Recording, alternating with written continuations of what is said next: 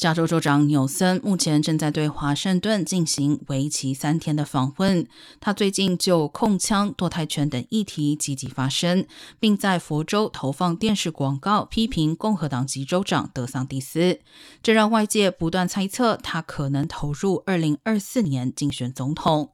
尽管如此，纽森否认自己对总统职位有任何兴趣。拜登也表示，他仍计划竞选连任。